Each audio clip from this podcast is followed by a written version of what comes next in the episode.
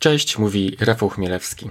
Zbliżają się święta, a jeśli nie wiesz jeszcze, jaki prezent sprawi komuś, kogo bardzo lubisz, największą przyjemność, to na pewno będzie to książka. A jeśli w dodatku ta osoba jest prawnikiem, tak jak ty, to bez wątpienia najlepszą książką będzie Pamiętnik Adwokata, czyli poradnik o skutecznym blogu prawniczym w kancelarii prawnej. Książka ta była swego czasu bestsellerem w księgarni One Press, ale przede wszystkim zmieniła podejście do prawniczego blogowania, do budowania kancelarii oraz po prostu do życia wielu prawnikom, wielu czytelnikom. Wystarczy, że wpiszesz w wyszukiwarkę pamiętnik adwokata i w prosty sposób ją odnajdziesz. To zaczynamy. To jest podcast w drodze do kancelarii czyli o biznesie prawniczym na początku prawniczej kariery. Ja nazywam się Rafał Chmielewski i w tym podcaście rozmawiam z doświadczonymi prawnikami, którzy niejedną wiosnę w todze mają już za sobą. Serdecznie Cię zapraszam. Nałóż słuchawki i w drogę. To jest 15 odcinek podcastu w drodze do kancelarii. Witam Cię serdecznie, mówi Rafał Chmielewski. W tym odcinku podcastu posłuchasz mojego wystąpienia, które miało miejsce podczas konferencji Law Summit we wrześniu 2018 roku w Warszawie. Podczas swojego przemówienia opowiadałem o budowie marki kancelarii za pomocą prawniczego bloga, a także o tym, jak wybrać najefektywniejsze narzędzie do promocji swojej własnej kancelarii. Jeśli uznasz, że warto się podzielić tym nagraniem ze znajomymi, proszę cię, nie wahaj się. Możesz podesłać im linka do tego nagrania albo po prostu powiedzieć, żeby je odszukali w podcaście w drodze do kancelarii, odcinek numer 15. Zachęcam cię również do udziału w kolejnych edycjach konferencji Los Summit. Być może będziemy mieli okazję e, się spotkać i chwilę porozmawiać, o ile oczywiście organizator tej konferencji będzie chciał mnie nadal zapraszać. To zaczynamy. Drodzy Państwo, jak wiecie, nazywam się Rafał Chmielewski. E, na dzień dzisiejszy prowadzę firmę konsultingową Weblex.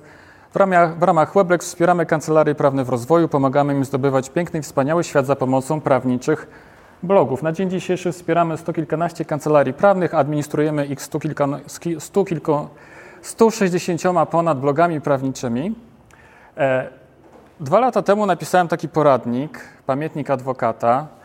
E, to jest książka, w której każda kancelaria może dowiedzieć się nie tylko adwokacka, ale także radcy prawnego, doradcy podatkowego, rzecznikowska i tak dalej, jak kancelaria może budować swój wizerunek, wzmacniać swoją markę za pomocą prawniczego bloga. Prowadzę oczywiście też kilka prawniczych blogów, jako że o blogach mówię i uczę, w jaki sposób to się robi, więc prowadzę sam kilka blogów, wśród których dwa są takie, które chciałbym Państwu szczególnie polecić.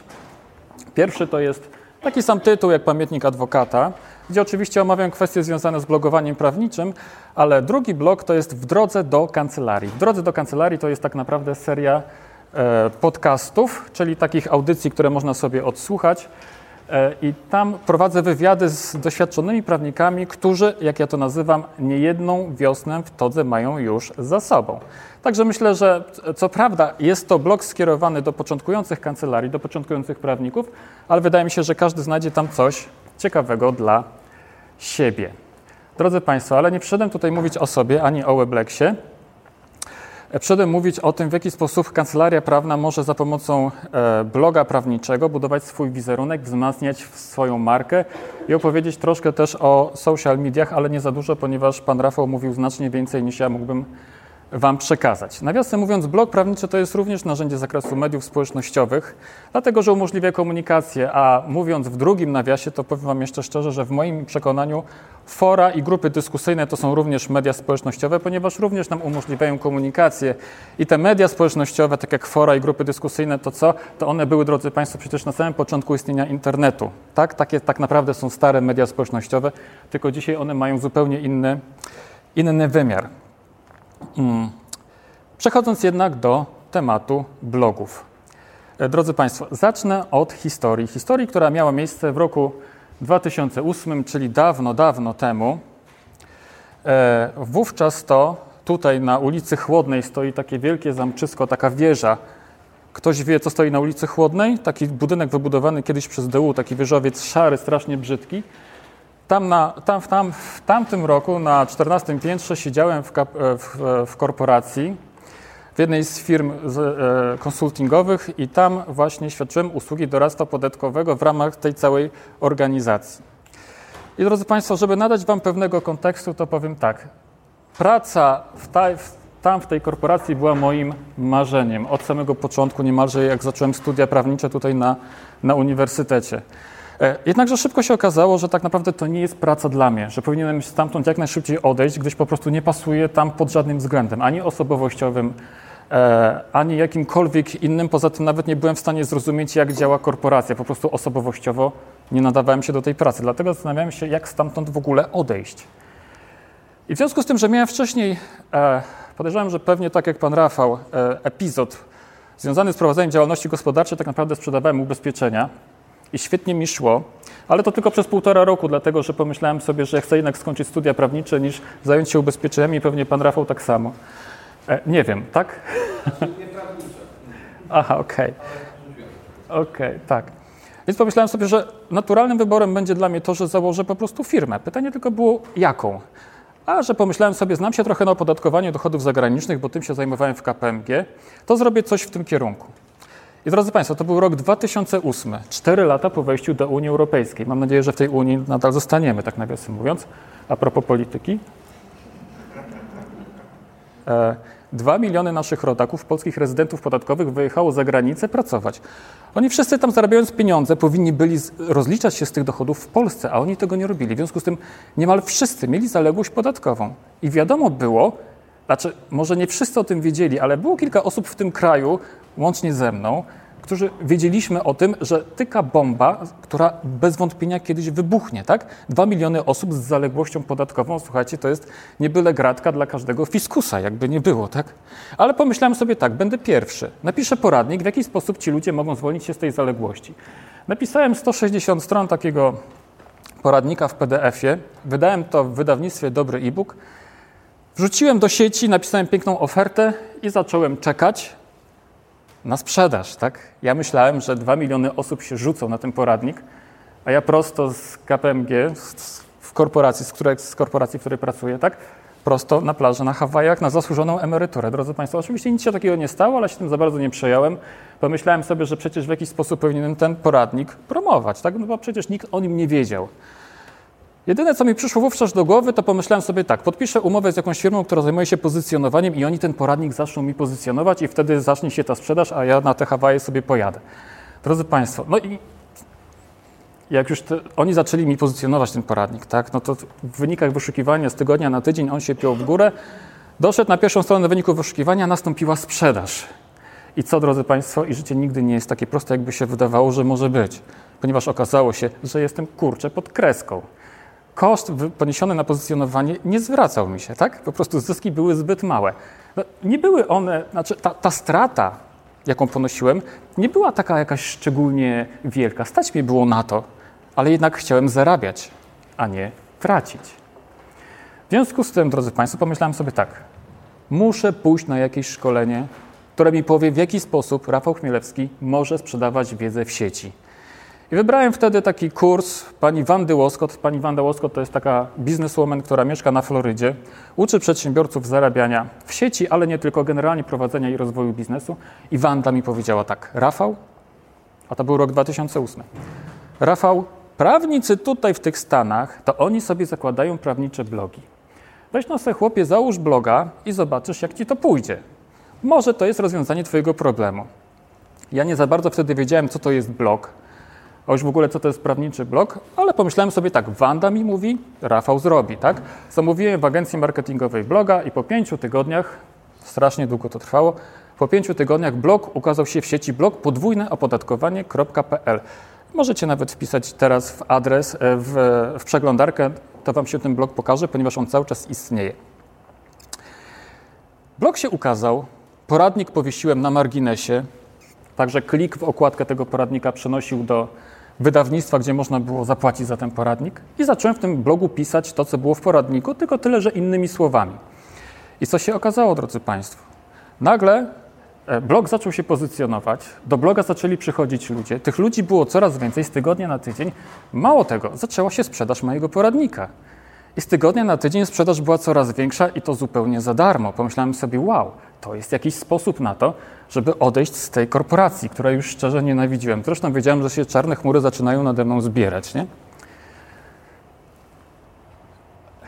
Pomyślałem sobie tak, zrobię więcej produktów, więcej poradników, zacznę nagrywać szkolenia, spotęguję ruch w blogu i na tą emeryturę sobie pojadę. Drodzy Państwo, jednakże życie nie jest takie proste, ponieważ okazało się, że Pan, nawiążę trochę też do tej polityki, Pan premier Tusk, słuchajcie, wbił mi nóż w plecy. w przenośni oczywiście, ponieważ w pewnym momencie powiedział tak. Drodzy Polacy, nasi rodacy, cieszymy się, że tam pojechaliście i tam zarabiacie, ale my wiemy, kto pojechał. My wiemy mniej więcej, kto ile zarabia. My mniej więcej wiemy, kto jaką ma zaległość podatkową, ale wy się tym w ogóle nie przejmujcie, bo my was wszystkich z tej zaległości zwolnimy. Drodzy Państwo, to były najtrudniejsze dwa tygodnie w moim życiu. Ruch w blogu stanął do zera. Sprzedaż stanęła do zera. Po prostu musiałem zaczynać wszystko od początku. Nie? Ale na szczęście jest tak, że ta nasza podświadomość pracuje nawet wtedy, kiedy my tego nie chcemy, żeby ona żeby pracowała. Tak? I sama rozwiązuje gdzieś tam te swoje problemy, czy nasze problemy. Ponieważ wychodząc z kina po dwóch tygodniach od tego wydarzenia, e, przyszła do mnie taka myśl, taka idea, że wow, przecież abolicja podatkowa to dopiero będzie gorący okres. To dopiero będzie temat, na którym będę mógł tak naprawdę dobrze zarobić i odejść z tej korporacji. Drodzy Państwo, wróciłem do domu, założyłem bloga, najbrzydszego bloga prawniczego, jakiego można sobie wyobrazić. Ale nie chodziło mi o to, żeby wyglądał pięknie, nie chciałem czekać kolejnych pięciu tygodni. Chciałem po prostu, żeby to wszystko zaczęło działać. Więc zrobiłem sobie tego bloga i zacząłem pisać. Na początku pisałem o tym, co to jest w ogóle abolicja podatkowa, rzucałem jakieś swoje własne przemyślenia, komentowałem projekty ustaw, które wychodziły z Ministerstwa Finansów, z komisji sejmowych i tak dalej. I zacząłem gromadzić, drodzy Państwo, listę mailingową moich przyszłych klientów. To był rok 2008, więc wiecie, to temat ochrony danych osobowych leżał, tak? Nie pamiętam już, czy było GIODO, czy nie było, ale RODO na pewno nie było. W związku z tym sobie te adresy gromadziłem na spokojnie i zacząłem pisać drugi poradnik, jak już wiedziałem o tym, jak, jak, będzie, jak będzie wyglądała procedura e, abolicyjna. W momencie, kiedy abolicja weszła w życie, kiedy ci nasi rodacy którzy mieli zaległość podatkową, mogli korzystać z abolicji podatkowej. W związku wtedy miałem dwa poradniki, które były ze sobą kompatybilne. Żeby zrozumieć to, co jest napisane w, w drugim, trzeba było przeczytać pierwszy i go kupić przede wszystkim. W wydawnictwie połączyliśmy je w pakiet. Każdy, każdy z nich kosztował 37, my je połączyliśmy w pakiecie, kosztowały 47 zł. Ja miałem czystego zysku ze sprzedaży pakietu miałem 30 zł. Na liście mailingowej, drodzy Państwo, miałem 2000 klientów. Słuchajcie, przez pierwsze dwa tygodnie to był szał. Wracałem do domu z korporacji, siadałem przy komputerze i sobie co chwilę wciskałem Enter, żeby odświeżyć, o ile to ja jestem bogatszy w ciągu kolejnej, kolejnej minuty. Tak się działo przez pierwsze dwa tygodnie, bo to kupowała lista, potem oczywiście sprzedaż też była. Co się jeszcze okazało, drodzy Państwo? Okazało się, że znakomita większość tych osób, które kupiły te pakiety, nie była sobie w stanie poradzić z opodatkowaniem, z rozliczeniem tego, tej swojej zaległości. Więc co? Zaczęli mi słać maile, żebym ja im w tym pomógł. No, słuchajcie, no tego było po prostu tyle, że nie byłbym w stanie tego zrobić. Dwa, pracowałem wciąż w korporacji, to też po prostu nie mogłem tego, tego zrobić, tak? Trzy, no nie byłem doradcą podatkowym, do dzisiaj zresztą nie jestem, w przeciwieństwie do pani Jagody. No, ale zaraz pani będzie na pewno, gratuluję. E, więc nie mogłem wykonywać usług doradztwa podatkowego i cztery, słuchajcie, zwyczajnie mi się nie chciało tego robić tak, i tym zajmować. W związku z tym podpisałem umowę z kilkoma doradcami podatkowymi, którym wypchnąłem tą całą robotę za, w zamian za 20% honorarium. Temat abolicji się skończył, zarobiłem odpowiednio dużo i 31 mm, grudnia 2008 roku odszedłem z korporacji. Na szczęście wróciłem do swojego bloga podatkowego podwójneopodatkowanie.pl Dodałem do niego listę mailingową, zacząłem tworzyć kolejne produkty, kolejne, zacząłem tworzyć szkolenia. Wiecie, bardzo często proste, bo to był, czasami to był po prostu slajd, na którym było coś tam narysowane, jakaś tam struktura, parę strzałek, tak, i 7 minut opowiadania, co tutaj jest na tym, tak, i ja to po prostu sprzedawałem, a ludzie to kupowali. Kupiłem też taki system, który umożliwiał mi tworzenie łańcuchów sprzedażowych. Polegało to na tym, że jeżeli ktoś chciał kupić jeden produkt, to jak klikał kup teraz, to go przynosiło do kolejnej oferty, e, która, e, oferty kolejnego produktu, który był już z jakąś określoną zniżką, bo oczywiście chciał kupić ten pierwszy i tak dalej, i tak dalej. Ile tam było tych produktów, to taki ten łańcuch sprzedażowy istniał i powiem Wam szczerze, to było tak, że na palcach jednej ręki mogę policzyć osoby, które tak naprawdę wychodziły z tego z całego sklepu z jednym produktem. Większość kupowała e, e, kilka produktów, a niemalże 50% osób kupowało wszystko, co było w takim łańcuchu sprzedażowym.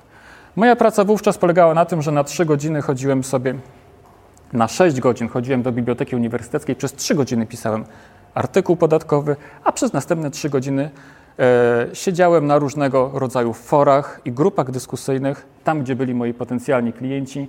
Tam pomagałem ludziom, rozwijałem ich wątpliwości i jednocześnie wstawiałem linki do mojego bloga, promując go i w ten sposób zwiększając w nim ruch i również sprzedaż tych produktów.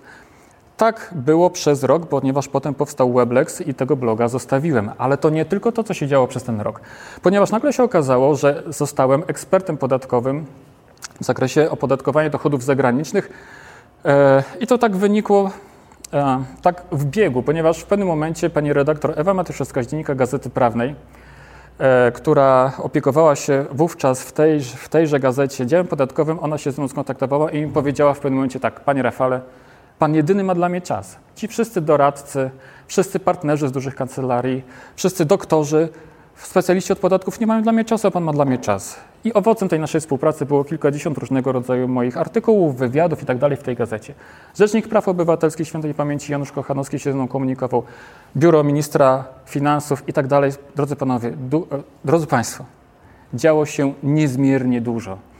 I pomyślałem sobie, że jestem jedyną osobą, jedynym takim prawnikiem, doradcą, niedoszłym doradcą podatkowym, który ma tak doskonały system marketingu, który mnie doskonale promuje, budują, buduje moją markę, buduje mój wizerunek i daje mi dobrze zarobić. I drodzy Państwo, opowiadam Wam tą historię, żeby Wam pokazać, jak doskonałym narzędziem edukacyjnym jest prawniczy blog, jak potężnym narzędziem do promocji jest blog prawniczy, jak świetnym narzędziem biznesowym jest właśnie prawniczy blog, drodzy Państwo. Ale blok prawniczy to jest nic innego jak tylko po prostu narzędzie.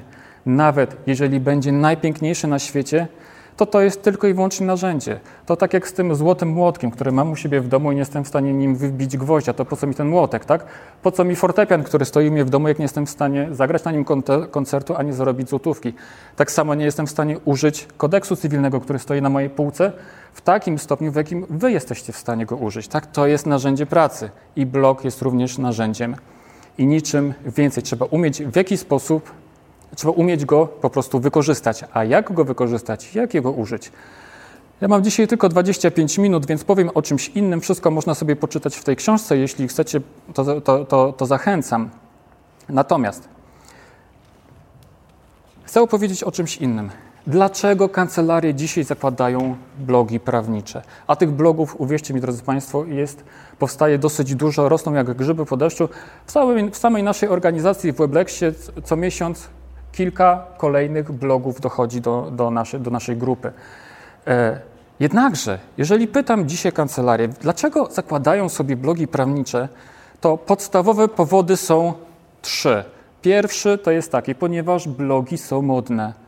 Dwa, ponieważ tak robi konkurencja. Trzy, ponieważ tak powiedziała mi agencja marketingowa, poradziła mi agencja marketingowa, która robiła moją stronę internetową albo coś tam, tak?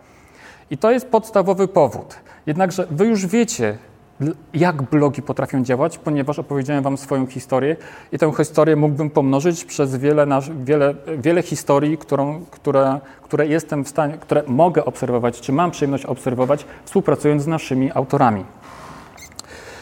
E, drodzy Państwo, ale dlaczego blogi prawnicze są tak doskonałym narzędziem promocyjno-biznesowym?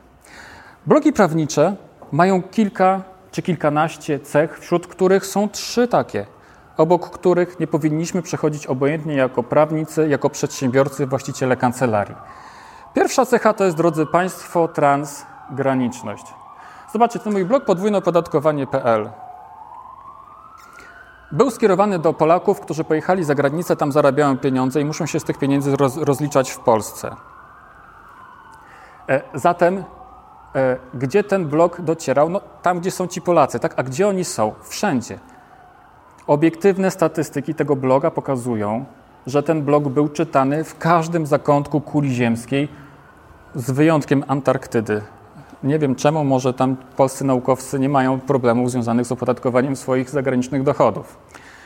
Ale pomijam ten temat. Drodzy Państwo, blogiem docieramy wszędzie tam, gdzie są nasi potencjalni klienci. Pomyślcie sobie teraz, jaka to jest pomoc dla małych, drobnych kancelarii, które zlokalizowane są w małych miastach, gdzie konkurencja jest charakterystyczna, bo wszyscy się ze sobą znają, gdzie jednak klienci nie stoją w kolejce do kancelarii prawnych, gdzie sytuacja jest zupełnie inna niż na przykład tutaj w Warszawie, tak? E, więc to jest transgraniczność. Druga cecha, drodzy Państwo, to jest masowość. Za pomocą bloga prawniczego nie docieramy do 100 osób ani do tysiąca, tylko do dziesiątek tysięcy, do setek tysięcy. W zależności też od, od, pojemności grupy docelowej, są w naszej grupie blogi takie, które przekroczyły milion i zbliżają się powoli do dwóch milionów czytelników, potencjalnych klientów oczywiście. Drodzy Państwo, kiedyś taki, dokonałem sobie takiego obliczenia, jak jechałem na konferencję do Torunia, ile lat musiałbym spędzić, do widzenia, ile lat musiałbym spędzić komunikując się e, z milionem osób 20 razy w ciągu doby, dzwoniąc do nich 20, w ciągu dnia 20 osób, tak, 5 razy w tygodniu, bez względu na to, czy wakacje, czy nie wakacje, święta i tak dalej, to, to żeby się skontaktować z milionem osób, zajęłoby mi to 185 lat. No tak długo chyba nie będę żył, ale za pomocą, i wy też nie, może, kto wie, ale za pomocą bloga jest to zupełnie możliwe, tak? A więc, drodzy Państwo, masowość. I trzecia cecha, trzecia cecha to jest ponadczasowość, najważniejsza z nich wszystkich. O co chodzi z tą ponadczasowością, drodzy Państwo? Zauważcie, tego bloga podwójnopodatkowanie.pl, którego zacząłem pisać w roku 2007, kontynuowałem przez 2008 i 2009 rok, drodzy Państwo, to ten blog jest do dzisiaj. E, do dzisiaj jest czytany. Ja tutaj jestem, a tam założę się, teraz jest kilka czy kilkanaście osób, które przeglądają tego bloga. Tworzyłem treść, stworzyłem markę, zbudowałem swój wizerunek kiedyś, dawno temu, a to dzisiaj wciąż funkcjonuje i wciąż działa. Drodzy Państwo, transgraniczność, masowość i ponadczasowość to są trzy takie cechy, obok po pierwsze, których nie powinniśmy przechodzić obojętnie, jeżeli chcemy promować swoją własną kancelarię. Dwa, nie było jeszcze i nie ma bardziej efektywnego narzędzia do promocji kancelarii prawnej niż prawniczy blog. Bardziej efektywnego. Dlaczego? Ponieważ nic nie jest tak tanie w promocji i tak skuteczne. I drodzy Państwo, e, w związku z tym, że miałem opowiedzieć więcej na temat promocji w ogóle w mediach społecznościowych, nie będę powtarzał tego, co mówił Pan Rafał, ale chciałbym, żebyście zwrócili uwagę, kiedy będziecie zastanawiali się nad tym, w jaki sposób i za pomocą jakiego narzędzia promować swoją kancelarię, no, bo to nie tylko są media społecznościowe, tak? ale to narzędziem do promocji kancelarii prawnej są artykuły prasowe na przykład. E, networking, właśnie jakieś spotkania, nie wiem co to może być, o, e, AdWords, tak, pozycjonowanie, świetna strona internetowa, to są wszystko narzędzia do promocji kancelarii prawnej. Jeżeli będziecie się zastanawiali kiedyś, jakie narzędzie wybrać, weźcie sobie pod uwagę właśnie te trzy kryteria. Czy to narzędzie spełnia te trzy kryteria? Masowość, transgraniczność i ponadczasowość. E, i wtedy można dokonać znacznie prostszego wyboru. W moim przekonaniu jest tak, że nie ma narzędzia, które by spełniało te trzy kryteria innego niż blok prawniczy. W moim przekonaniu blok prawniczy jest centrum, które promuje kancelarię prawną, a wszystkie inne narzędzia, które nie są blogiem, powinny wzmacniać działanie bloga, czy Facebook, czy Instagram, czy pozycjonowanie, czy strona internetowa, czy networking, obojętnie co. Wszystko to powinno promować bloga i spowodować, powodować większy ruch e, w samym blogu. Drodzy Państwo, z mojej strony to wszystko. Czy macie jakieś pytania? No. Akurat Panie Rafale też e, przeczytałem ten pamiętnik, jak już pewnie zaraz Pan wydał, nie wiem, to było chyba z rok temu czy półtora Tak, roku temu. październik 2000. Bo, była tam rada, żeby, y, ja w sumie niedawno też założyłem bloga, żeby był ten blog monotematyczny, czyli Specjalizacja. specjalizacja, tak. No ale to nie zawsze ma się pomysł, żeby y, w czym się specjalizować, no bo często jest, że się ma tej sprawa cywilnego i skarnego i pytanie jest, czy właśnie zakładanie takiego y, bloga, ale nie monotematycznego, tylko takiego no, z wielu dziedzin, czy, czy to ma sens, czy, czy, czy to dużo się traci przez to, że się nie założyło monotematycznego? E, powiem tak.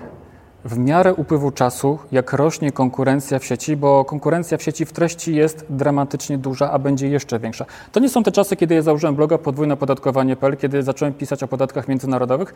Wtedy tak naprawdę poza mną, poza tym, co się ukazywało e, mojego autorstwa w gazecie prawnej i poza jeszcze jakimiś tam drobiazgami nie pojawiało się nic. Nie? W związku z tym Obojętnie co bym nie napisał, to ludzie i tak musieli do mnie przyjść, do, tego bloga i po prostu go czytać. Dzisiaj sytuacja jest dramatycznie inna. Dzisiaj artykułów jest po prostu po kokardę. Nie? Na temat rozwodu można znaleźć w wynikach wyszukiwania kilkaset tysięcy wyników.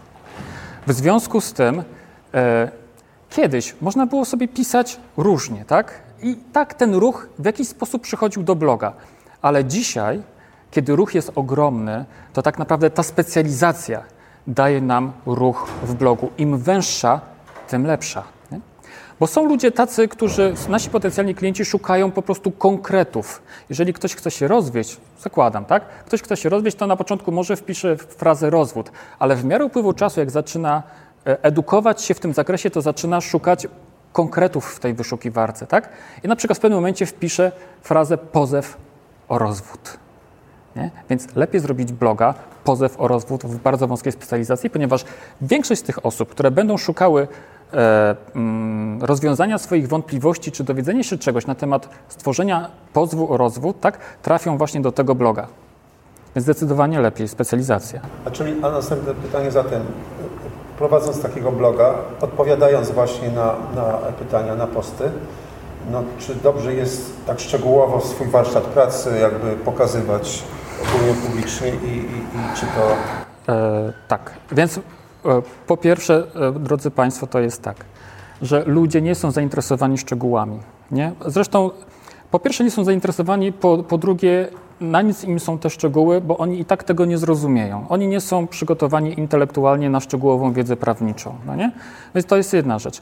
Druga rzecz to jest taka, drodzy Państwo, że e, są takie tematy, kiedy bez względu na to, co my napiszemy, możemy wszystko opisać, ale ludzie i tak muszą do nas przyjść, bo sobie sami z tym po prostu nie poradzą. I tak muszą skorzystać z, z usługi prawnej. Nie? Jednakże, jeżeli piszemy w blogu szczegóły i tych szczegółów jest dużo, ludzie tego nie rozumieją, to po prostu z bloga wychodzą. A nam chodzi o to, żeby oni zostali i czytali więcej. Dlatego ta treść nie może być zbyt skomplikowana. Pytania? Kasia? Nie? Słucham? Ja mam pytanie dotyczące blogów, bo wydaje mi się, że bardzo wielu prawników zaczyna pisać takiego bloga, ale bardzo szybko przestaje. I, i jakiego z Pana doświadczenia, jaka mniej więcej jest ta statystyka, że w Webleksie ile tych prawników napisało, nie wiem, dwa, trzy, cztery wpisy i potem już nigdy więcej na tego bloga nie weszło na czy wyglądać. W Webleksie nie ma takich sytuacji, dlatego że e, e, motywujemy naszych autorów do twórczości, że tak się wyrażę. Nie?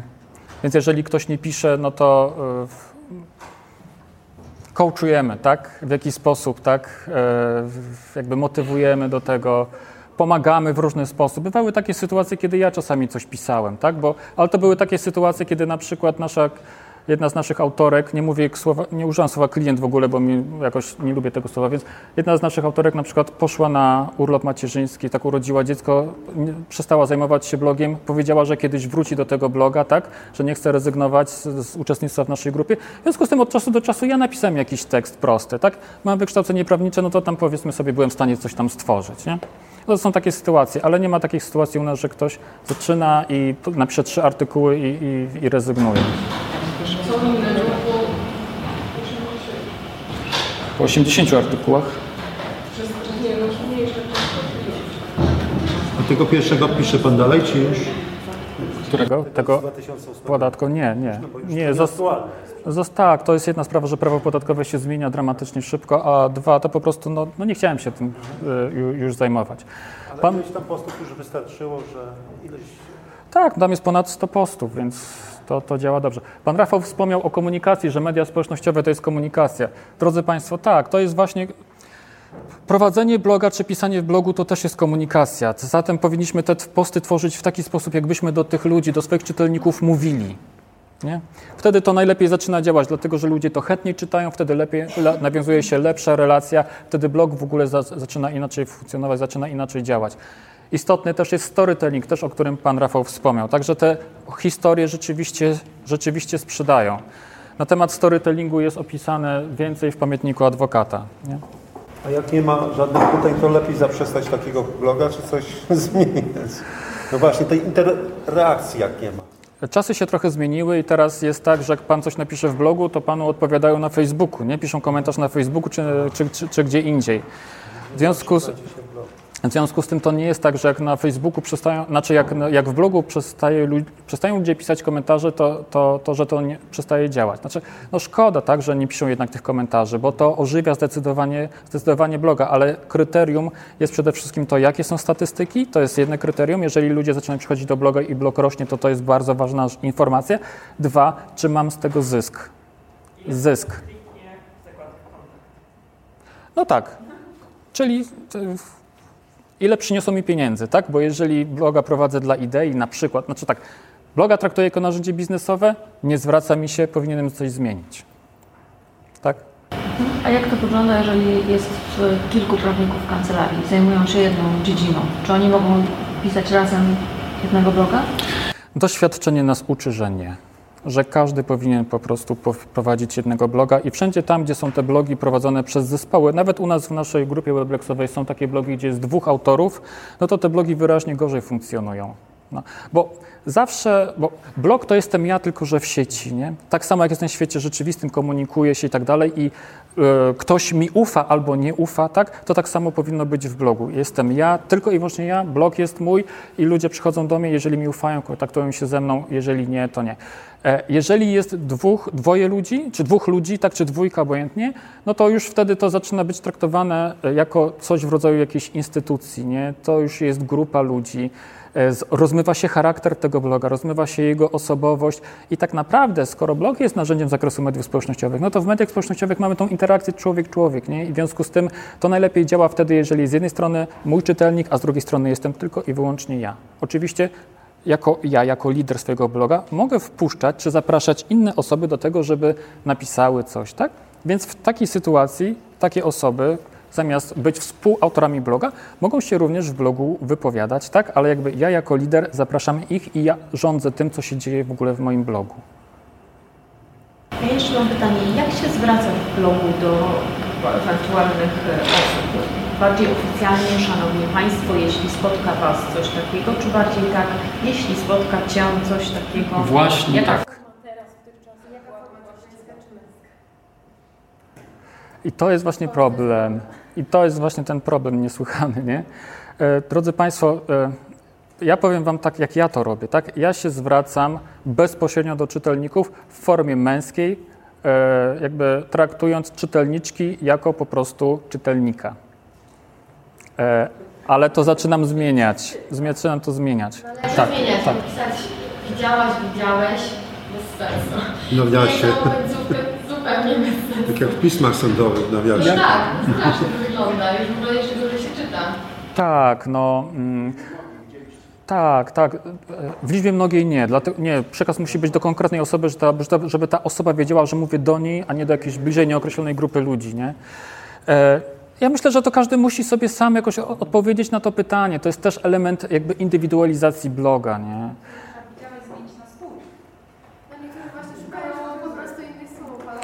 Drugiej strony, jeżeli, jeżeli w grupie docelowej mam kobiety, tak, bo mogę prowadzić bloga tego na przykład rozwodowego, a nawet jeśli to jest pozew o rozwód tylko do kobiet, kieruję swój przekaz do kobiet, no to nie mam wtedy żadnego problemu, tak? Jeszcze, drodzy Państwo, jakieś pytania do mnie macie? Jeśli nie, to muszę Wam bardzo serdecznie podziękować za uwagę i za pytania i za wszystko. Dziękuję jeszcze raz.